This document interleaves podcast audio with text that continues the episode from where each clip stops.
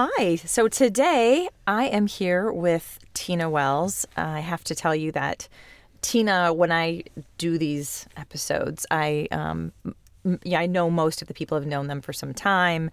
Uh, some people I've only known for a short time.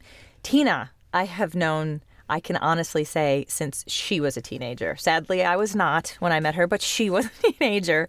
And I say that because she has the most inspiring backstory. What she has done at such a, a, a young age is nothing nothing short of incredible. So she is the CEO and founder of Buzz Marketing Group. It's an agency that creates marketing strategies for clients within the beauty, entertainment, fashion, finance, and lifestyle markets. I can say she also did that for the automotive market because that's when I met her.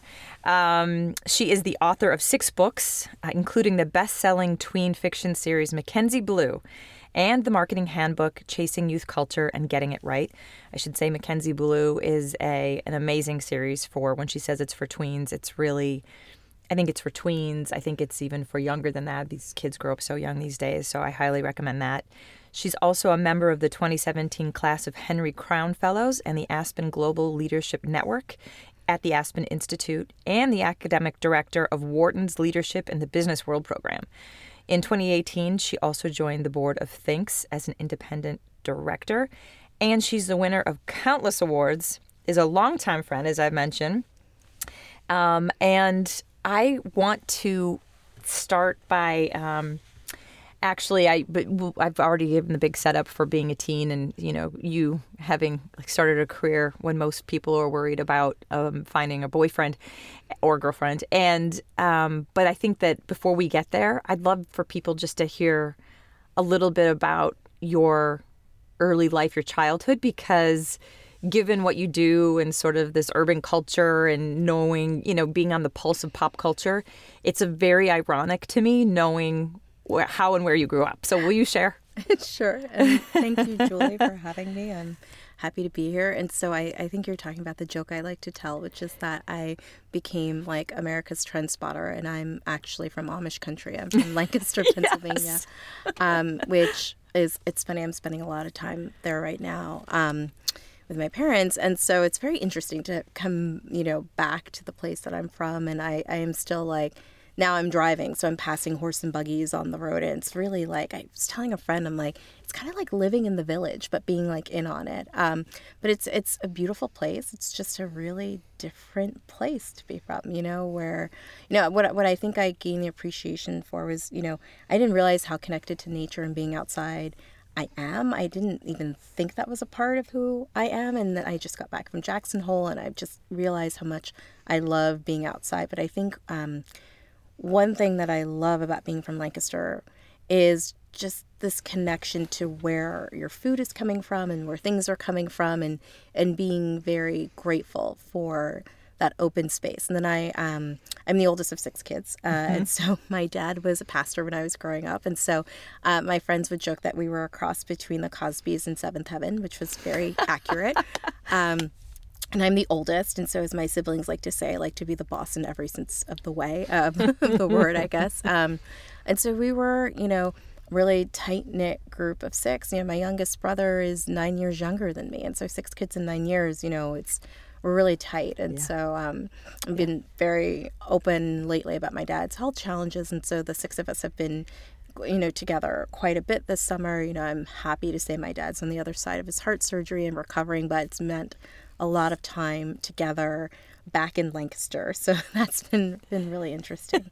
how how so I know you were the oldest of six here in beautiful farm country and you sort of naturally evolved into sort of this position of um, sort of the leader of the the family pack, if you will. And your dad, you you had um, you. I know your dad has the pastor background.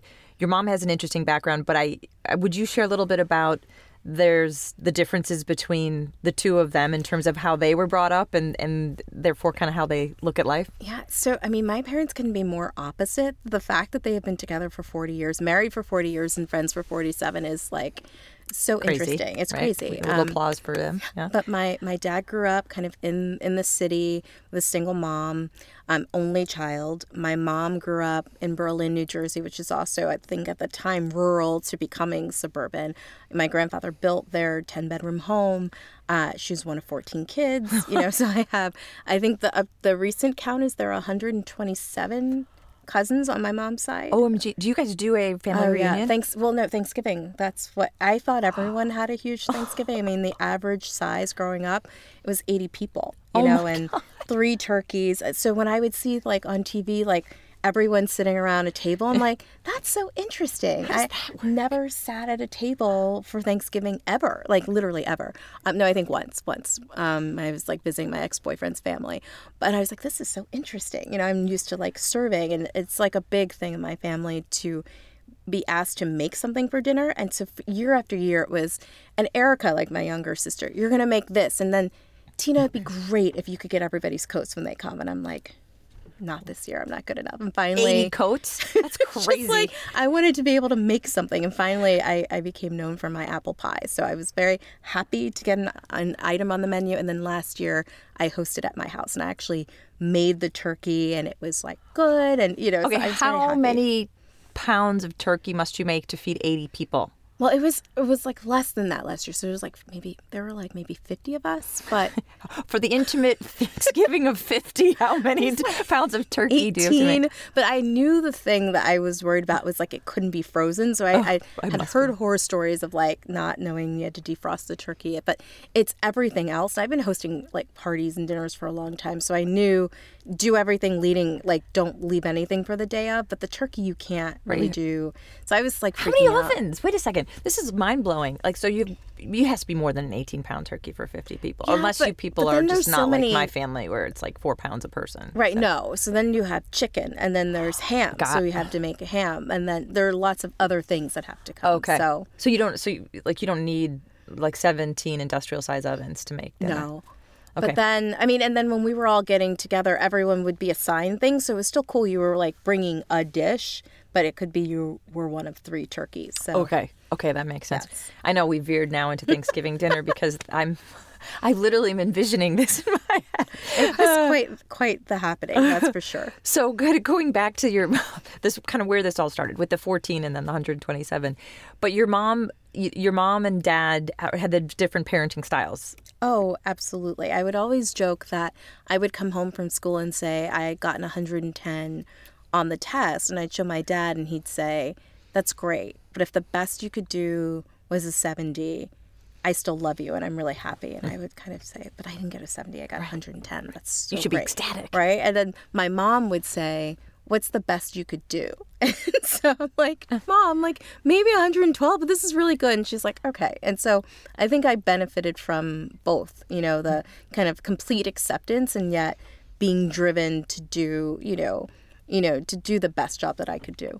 Did your dad take, um, you know, I know in my family, let me start with that. I know in my family, my dad, I- don't want to say was like the Archie Bunker because he's not quite, he's not quite on that edge of, you know, inappropriate, but it was a little like that where like my mom ran around doing stuff. She was the stay at home wife and he would come home from dinner and sit in that like La-Z-Boy with his paper and watch the, and so it was very traditional that way. So he, he wasn't as involved in sort of the, the you know certainly the kids or the family during the day was was your dad uh, like that what was that experience complete opposite. It was really funny. I think because my dad um, grew up in such a small family, he really was so dedicated to the family that I, I can think back to growing up. There are more nights during the week where he cooked dinner for us. I, I would not say his dinner was better than mm. mom's at all, but like I remember once my mom, she would go and like take some trips with her sisters, and I remember him trying to do my sister's hair. Like so, he was kind of all in and I joke now I'm like well the reason I'm not married I'm looking for someone that's going to be like as 50-50 as my dad has been. And he's just was always like these are my children too. Like I hear some conversations about what I should do as a mom and I'm like my, my parents just like figured everything out together and they were always on the same page. And what's interesting is when I like now being an adult and looking at how different they grew up and how different their kind of life philosophies were it's really interesting to see how they came together and were always on the same page for the six of us. Like we always thought my mom was the tough one, mm. and really it's like she was kind of laying down the law on behalf of my dad, who we never would have assumed had these like thoughts and about, you know, where we could go and where we could spend our time. And, you know, they were very united in that way. But he was always like, he really delighted, I think, in in that part of us growing up because you know for him he was creating that family that he didn't fully grow up with and Yeah. so you know he was very intentional around you know just participating with us And it obviously being the oldest, I'm sure that relationship is particular. Not that it's not any more special with your siblings, but there's there's something about being the first and the oldest. I know, and you've said your your sister says you were like the boss of all things all the time, or some. oh yeah It must have been there must have been something there that was um, linked to just how you took charge, not necessarily being bossy, but took charge and sort of were the leader. Did that come naturally for you, or was that sort of just was that kind of put upon you because there were six and there was help needed? How did that? I think it was so natural. I mean, my mom went to work full time when I was 13. And mm. so I definitely don't think it was for lack of like not having both of the parents in the home. But my mom and dad joke like there was always mom, dad, and Tina on one side and then the other kids. Oh, that's but, you know, I think Chris Rock has a joke where he says in like large families, the two oldest kind of raise the other four. And, and my sister, who's 18 months younger than me, we each, like our youngest brother and youngest sister, we kind of took them under our wing. But we were. I think very responsible for each other, but you know, I think by by nature sometimes the the eldest, uh, you know, I definitely took on the role of being the eldest and feeling super responsible for all of them. I think it's, and I, I bring this up, and you know, I always wonder if listeners just think I'm crazy, but I, I bring this up because I, I know what you've done, and I, I'm going to ask you to share. But I think that so much of your youth informs how you are. Um, both, I mean, we can talk the entrepreneurial. I don't know where that came from, so I do want to find out about that. But, um, but I, I think that that responsibility and that um, that that feeling responsible and that personal involvement probably, I have to believe, stems from that Yeah, y- I young would- experience. I would say for all of us, though, I remember my parents went out of town, and you have to imagine finding a babysitter for six kids wasn't the easiest thing, and so especially in Lancaster. No, I mean we and we were by this point we had, we were all being raised in southern New Jersey, closer to my mom's family, and we had one uncle who was like the fun uncle, and he would come to town for the weekend when my parents would go away or do something, and so he told my parents, he said, you know, it's Saturday. We were ready to go hit the mall, and I got up, and your kids were like an army cleaning this house to perfection.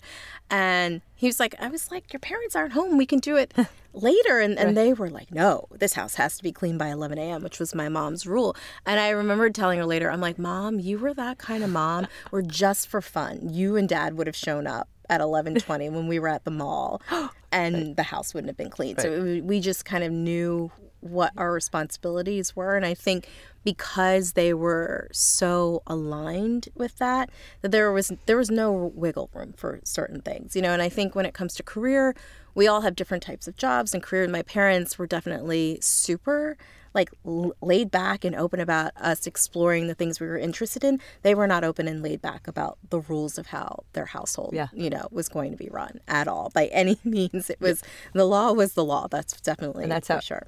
Well, and so you were so you were in southern. I mean, were you in southern Yeah, Jersey, so my- closer to Philly area? Yes. Right, by the time you're 13. So my um, earlier, I was around I think six or seven, uh, but strangely, four of us were born at General Hospital um, in Lancaster. Four out of six of us were born there. But um, my grandfather, who was a pastor in Philadelphia, had gotten really sick. He had cancer, and um, my parents moved back to New Jersey so my dad could help him with his church. And so then we stayed, and I mean, I had you know sixty plus cousins in that area, and so it was great for us to kind of grow up with our family. And so, you know, being from a big family and then kind of incubated in this bigger family. And my mom is um, the 12th of the 14. So most of my cousins are significantly older too. So it was great to kind of grow up in a place where like my cousin was our babysitter. You know, one of my older cousins is my one of my very best friends today. And so um, it was a great You literally had a village. Where they say it takes a village, you literally had your own. definitely did, and then obviously an extended church community as well from my parents, and so um, yes, we had a lot of people who were kind of interested. Well, so now it makes a bit more sense to me, knowing that you went into this sort of pop culture business as a as a teen, Mm-hmm. that you were in you were in southern Jersey, so you're you're certain you're like you're suburb more or less Oh, of Philly, suburban. you know, of Philly, and you know you, you're close to the to the New York scene. What happened? I'm sure. I mean, look, teenagers are into pop culture, but what happened that made a that was a click for you? That was saying, I'm really good at this, and I can help others be better too. So I don't I did not I always say I'm I'm an accidental entrepreneur. I thought I would end up being a lawyer or, or really I wanted to be an um, an editor at a fashion magazine. I had no interest in marketing. I didn't even know what it was. I answered an ad in the back of 17 magazine to write for a newspaper for girls called the New Girl Times. And I how got old a- were you? I was 15. Okay. So I got a job as um, a product review editor, and so I would literally do like review a product, and it would end up in the newspaper, and I would send clips back to the companies whose products I reviewed, and they'd always say the same thing: "If I send you more product, will you tell me what you think?" And so. For me at 16, you know, I thought, okay, I'm the oldest of six. I love all this stuff. My parents are going to take me shopping maybe three, four times a year at this point. What a great way to get all the stuff I want, right? So it was ah. not at all, I can make money. It was just, this is great. And then I had so I'm many- actually glad to hear that because if you would have been like, so I had this design, I created a business plan, I'd been like, okay, you're a freak of nature. So this is, I'm actually happy to Oh, hear this was. absolutely not. I was like a completely pop, you know, culture obsessed teenager and had just literally had the perfect opportunity fall in my lap. And then what happened is the companies that were representing these brands were PR agencies. And so they started saying to each other, there's this girl, you just send her product and she'll tell you what you think. And so I, it was like, this was 1996. You have to remember that this whole going online, being an influencer, none of that existed when I mm-hmm. started. So I was like the girl who you would call to help you launch a product. And I thought, okay, this is like really cool. And and you know, one of the first quote unquote clients I had was um, Jane Wurwand, who's the founder of Dermalogica. And I remember I saw Jane a couple years ago, and I, I was talking to her, and I'm like, Jane, I don't know who was crazier, you or me. She's like, oh no, I just knew. I just like knew you were to do something huge, so I just went with it. I'm like, in hindsight, that was pretty crazy, you know. But I had a lot of women like Jane who were just like, yep you're doing something great. Like I talked to the original Essie of Essie nail polishes. I was like, Oh my decided to like host this like fashion show and I don't know, talk about the products I liked with my friends and and I called Essie and I'm like, well, this person signed up to do this and this person's gonna do this and she's like, and I'm gonna be your official nail polish. I'm like, okay, great. And I'm literally like, I think I just talked to the Essie of oh. Essie. But they, these were like the female founders back in the mid 90s who were just like amazing people who were like, yep, let's just go for it. And so I was really lucky to have those type of women who just said, okay, she's doing something interesting and I'm going to go with it. And so it was my freshman year in college where I started having groups of friends like fill out surveys and then I'd like compile all the scores. Obviously, I was really, really good in math. And so I just thought this was an extension of like a fun survey. And I would compile them and send these reports back. And I had someone call me and say, I'm going to tell you something really important. Um, you know, I just paid someone $25,000 for market research, and what you and your friends did is 10 times better. You have a business, it's called market research, you should go figure it out. And as luck would have it, I was taking an, an intro to business course with the head of the business department at my, my school, Hood College in Frederick, Maryland. And I met with Dr. Jost during office hours, and I said, I've been doing this thing. And she kind of stared at me for a while. And then she said, You know what? you should take an independent study with me next semester and let's see if we can make this a business and that's really uh, i worked with her you know for 13 weeks on you know business plan marketing plan it by this point it was 98 and so it was around the first like dot com you know explosion. And i was thinking of doing a fully dot com company and she said absolutely not. Like i think that that's going to explode in Thank a bad way. Like right? And Wow. she I, I totally would have gone a different direction. She said you know build a solid you know bricks and mortar company and don't focus on that. You're, you're there will be a place for it for online but this is what you need to build. And so just kind of started from there. So i was also really lucky to be at university at the time where i could reach out to professors and, and they really did help me kind of perfect the business model and still you know a big part of the model we're using today. And so that, i mean that all happened like very randomly. So there was no big plan. I remember my senior year of college I, I watched legally blonde and had decided i was going to be a lawyer. And so i'm sitting with my advisor. I'm like i've decided to go to law school. And he's like yes, you could do that. He's like, you can do whatever you want. Just make a decision. So then I said to him, I'm like, you know, I have this thing. And, and that by that point, I was um, working with Chrysler. And so, Right. That's where we um, met. Yes. And so I was. Were we your first? One of the, your first yeah, ones? because I had. We gotten- were?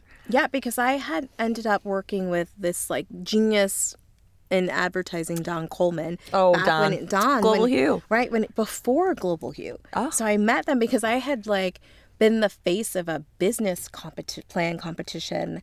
And they were like, we should talk. You do youth research. And I'm like, and I'm in college, right? So I'm like, okay, great.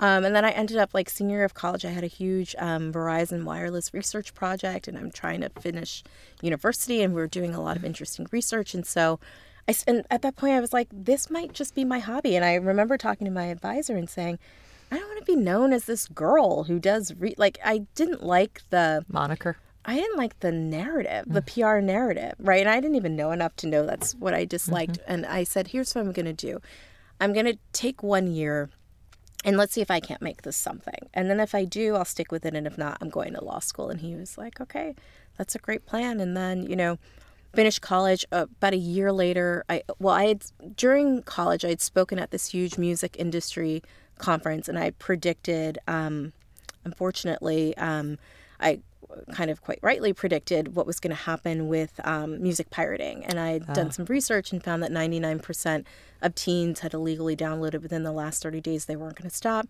There are many very big very established research companies who said only 17% of the population do this. This will not be a problem. So it turns out the head of research for Sony BMG was there.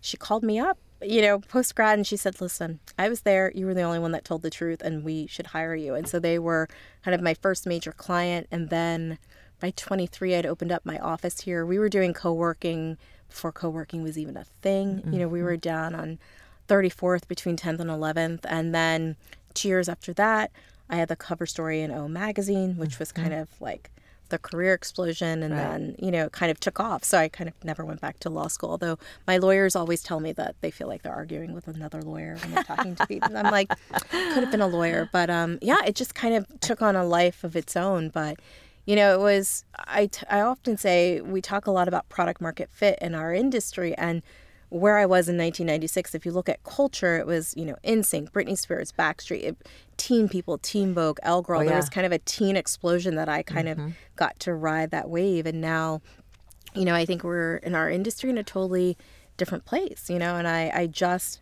I'm literally in like the second week of my six month sabbatical figuring out, you know, what do I want to do next? Do I want to stay in marketing? Do I want to use my skills in a different way? And so it, you know, it's been 23 years since that kind of first, you know, iteration of the company and what I've done in 23 years has been great, but I'm, you know, I'm not even 40 yet. And mm. so I'm now thinking, you know, what's the next big thing and what does that look like? Yes, you're too young for midlife crisis, right? Yeah, but Not really.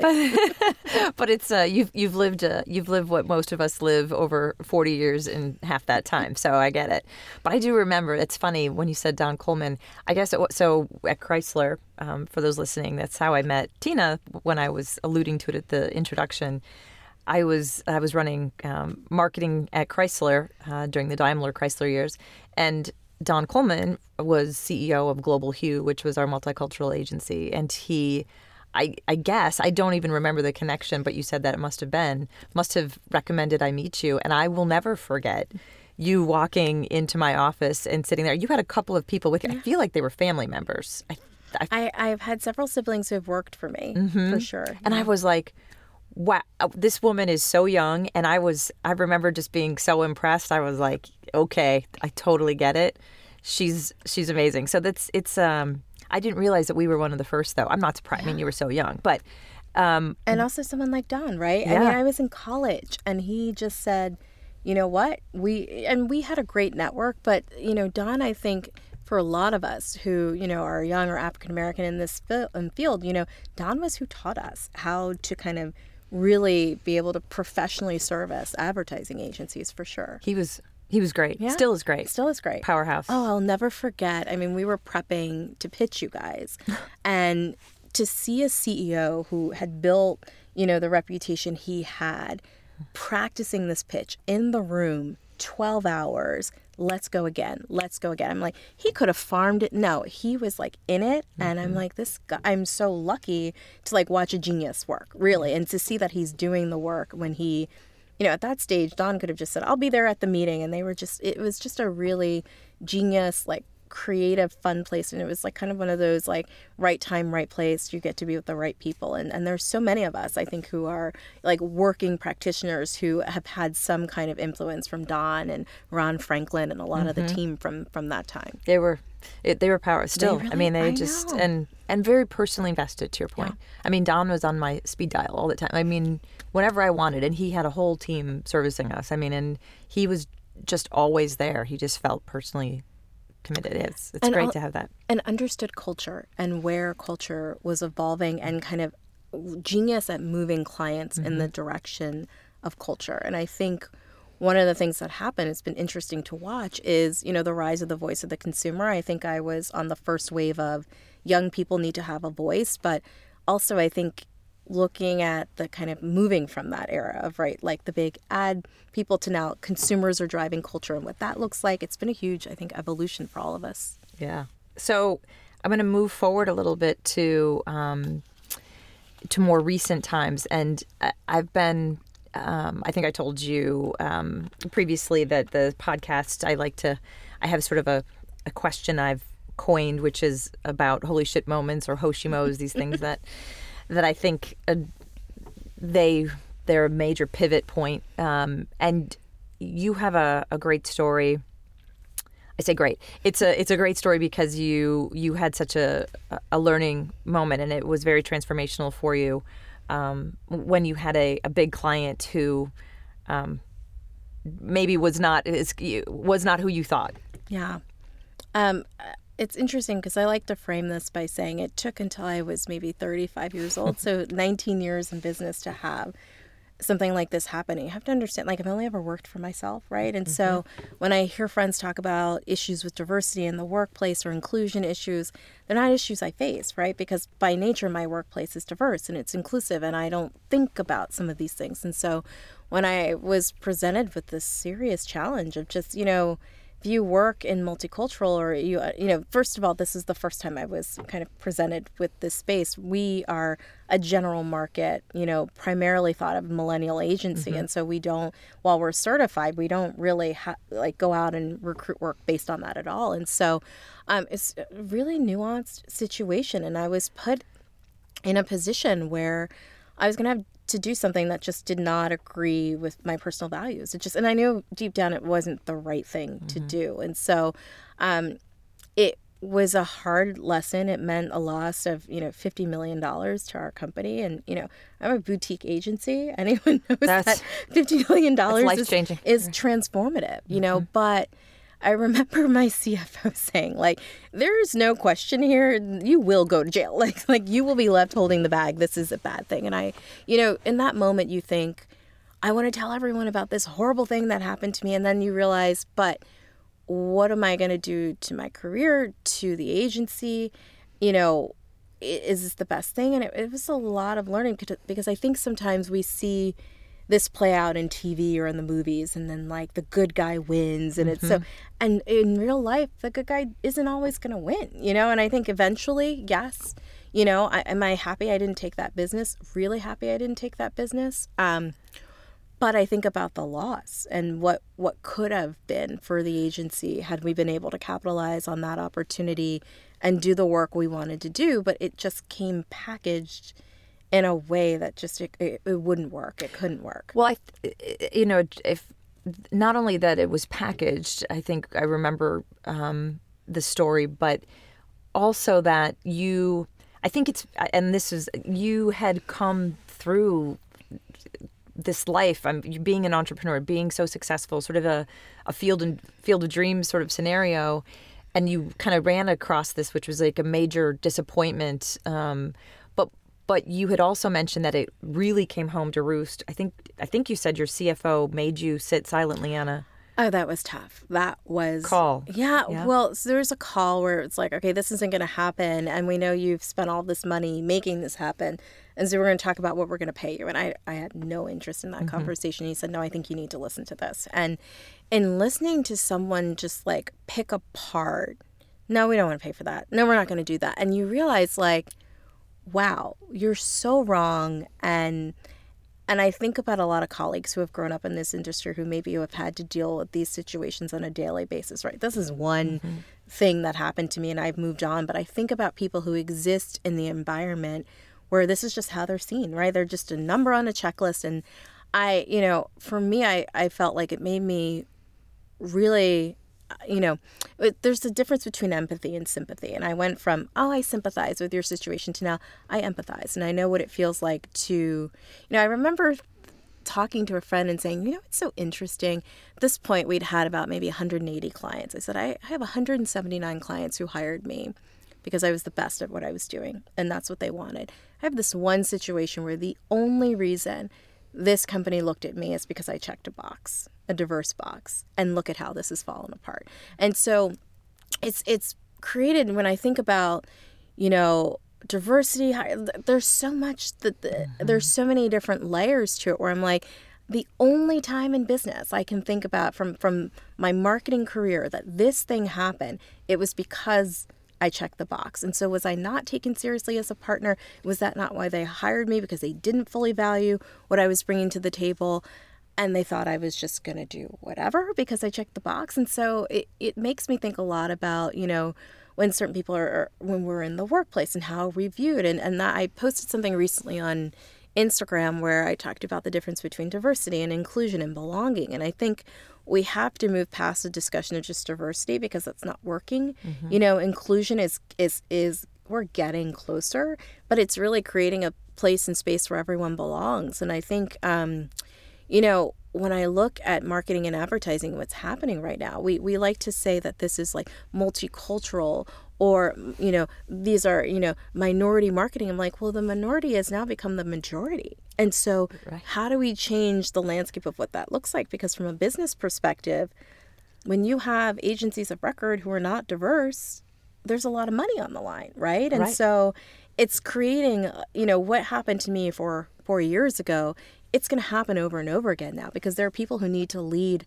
the work from a creative perspective because that is what the consumer looks like. And how are they going to be empowered to do that? Because the financial um, you know the ramifications of that of that change i don't know how these big companies are going to take that on. And so i think i'm sitting kind of as a person just and you probably you two were just consciously observing this but it is the big thing that's got to get figured out i think. Yeah. Well and i so and i think you know you've you've come to these places and you had this very pot i just for for me and again i had the benefit of knowing you when you were younger this very altruistic idealistic absolutely. um, individual. And and it it's sad. We all become realists eventually because life just always will eventually throw us something like this. And i but what i love about your story is how it's you had this sort of bump and it it switched you maybe from being a pure idealist to a bit more of a realist but yet you maintain that optimism and that belief in people that you know this was one out of 180 whatever that percentage is it's certainly less than 1% um, but it, it kind of happens again. I mean unfortunately right? It's a it's it's a lesson that sometimes we have to learn more than once. It is but i and again they show up in different forms right? This was just uh, you know i think the more recent one i was mm-hmm. talking to you about. Um, and i think because I try to do the right thing, sometimes we assume other people do, and things happen. And, you know, we're often, you know, all doing the best that we can sometimes. But there, I do think that there are, you know, opportunities when we can show up as our best selves, and for whatever reason we choose not to. And mm-hmm. so, um, you know, I had a, a, recent situation where, you know, it was just a compensation issue, you know, around something unrelated to my day to day. And I just was not properly compensated for the work that was put in. And, you know, there are different things I could have done about it. I talked to, you know, great lawyers who said honestly, the best thing you can do is just walk away. Um, walk away from that company and that experience. And, you know, what I realized it was the first time I had to actually ask for what I thought I deserved. You know, when you're an agency, there are budgets and people have budgets. So there isn't always that need to I'm not doing like a salary negotiation, right. right? So I don't know how to go in and like ask for what I deserve. But this is the first time I had to do it and I remember saying to a friend, it's fine that they didn't give it. What I needed to learn in that moment was how to ask and to flex that muscle I never had to flex before so that the next time I can sit down and I know how to negotiate. I know what I need to ask for. I know what this should look like and I won't make that mistake again. And I, I always say, even to my team, we're going to make mistakes every day. The goal is to not make the same mistake again, right? So what happened in that agency scenario, that's never going to happen again. You know what happened in in this situation, um, that's never going to happen again. Mm-hmm. And but it, it it's interesting because I do always come from the perspective of, well, of course they're going to do the right thing, and you know because you would. And if I had that to give, that's what I would do. But then you realize, well there are different sets of experiences, right? I have a set of experience where I started at 16 and then I kind of had this little bubble and I've grown. And so I don't know what it's like to compete against. And if I'm even competing against another agency, I mean, do I really know? It's just right. a client that comes at the end of the day and says, we're going to yeah. hire you or not, right. right. So I'm not like in the throes of like competition. Mm-hmm. And so just it's always a reminder of the fact that, you know, I just don't live in this way. But I think what I'm also encouraged by is when I talk to younger people, they know that there's a better way of doing business. And so, you know, I think the last few years, unfortunately, our general culture, you know, I, I love your phrase that culture eats strategy mm-hmm. for lunch, right? And I think our culture right now is not the nicest. Mm-hmm. I think it's mean and, you know, winner take all, and I'm going to call you a loser. And, you know, it's, but social I, media sort of creates that ability yeah, to to just be mean but i think what's okay about that is we're now m- making our way to the other side. Now that we've done that and we realize that's not great, we're going to kind of migrate over. And that's why when we see an explosion like Me Too, you know, I was talking to a friend the other day about my sabbatical and the need. I'm like, I just need to get away from business this way.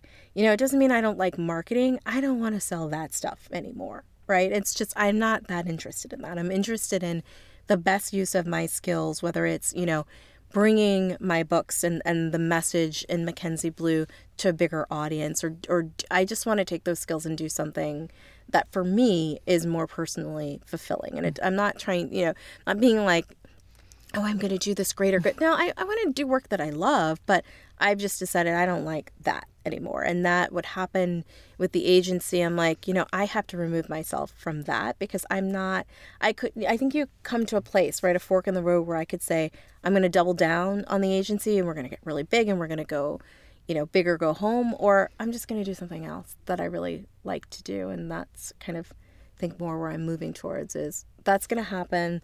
They can have all of that. I have no interest over there.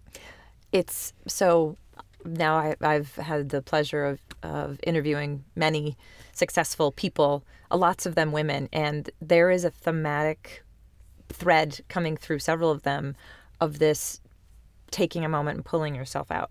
Um, so your sabbatical, others, it, it's some of them it's it's less formal, less thought out. They just sort of, you know, are the breaking point. They have to get away. But I think it's it's what I what I hear from you, and, and it seems very symbolic, is you're still that same 16 year old girl who is, you, you've got this sort of passion, um, whatever it is for, you know, whether it's the same sort of thing, but it's um, this need to be true to yourself and to follow where you your heart leads you. And I think that optimism, um, I think it'll serve you well. I'm just I'm excited because I know you speak at Wharton. I know you speak to students. I know you're writing these Mackenzie Blue books for for teens and tweens. So I'm just excited to see what you do over these uh, these next few months on your sabbatical. Do you have any anything you want to share about things like trajectories and things you're exploring?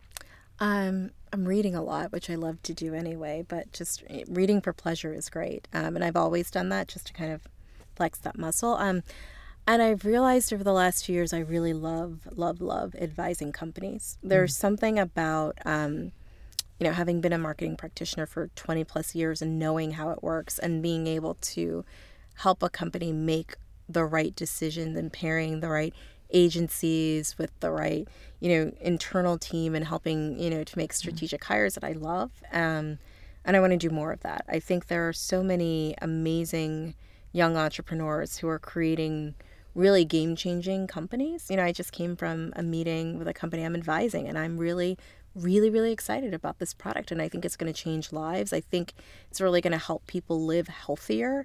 And I love, you know, advising that. Mm-hmm. You know, mm-hmm. I was talking to a friend who um, is running for Senate, and I, I want to help however I can help. And I'm super excited about what she's doing in her platform. And I'm like, that's that's something I couldn't I wouldn't have the headspace for if I were actively working on big right. client launches. And so I think I'm just happy to um, I don't know, I feel like uh, you know, as a marketer our brains are for hire a lot of times mm-hmm. and we're just kind of letting other people use that brain power and i'm happy just to own that 100% for myself and what i want to focus on right now. And if i want to take a day and sit with a friend and brainstorm and i don't have anywhere else to be that feels great. And if i want to you know i've been doing a lot of Orangetheory which i don't know it's fun. Yeah. And i love that the woman who who created Orangetheory you know did it when she was i think over 50 and yeah. you know her whole philosophy around it. So i'm like okay this smells this feels great. So you know it's just no real plans a lot of travel that that is one thing i'm, I'm doing three weeks in Australia and New Zealand. And so, you know, a lot of just whatever feels nice. And, you know, I'm just, for me, it's about um, just like a season of being inspired and just looking at, you know, next week I'll be um, giving a talk for a friend who is doing something really great, you know, um, for female entrepreneurs. And I get to talk about marketing. And so, um, just things like that where, you know, if it feels great and I want to try it and feels right, then that's what I'm going to do. Good for you. It, it probably is very freeing. I mean, yeah. is it does it also feel awkward and uncomfortable because you're you're so used to having sort of this agenda, or does it just feel like a deep breath?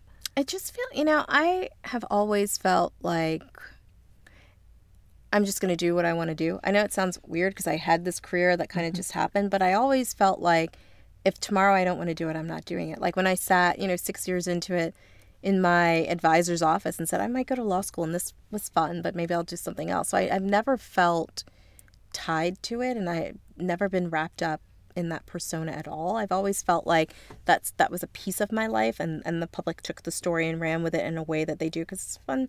If it weren't me, I'd be like, well, that's kind of a cool story, but I never really bought into it. I was just like, this is what I'm doing, and it's fine. I'll do something else. And also, I think going back to our earlier conversation, I think my family has a lot to do with that. When you're one of six, you definitely are not the priority, right? Mm-hmm. So there's, you know, it's all about everyone doing, and, and I have five amazing siblings who just are doing amazing work. And so um, I never really had that moment of sitting back and saying, well, you know, let's focus on me. It's always been, okay, what's the next right thing to do? And that that's where I am is saying, okay, this is where I am right now. I can't do one more project on X right now. And six months from now, I might find a company I fall in love with or a job I fall in love with. But for now, this is where I'm at. And I'm going to stay here for as long as I want to be in this place. It's amazing. I I so appreciate you sharing your story and your backstory. Um, and I, I think it's super inspirational and it gives, for me, it gives me hope. I know listening to you, that's just, I'm just going to do what feels right, what's good. It's, um, it's often we feel tethered and um, it's, it's amazing. And you, just for the record, reading it, you are really all that. So it really is impressive. so, you. but thank you for being here today. Thanks for having me. Thanks. This podcast is a part of the C Suite Radio Network. For more top business podcasts, visit c-suiteradio.com.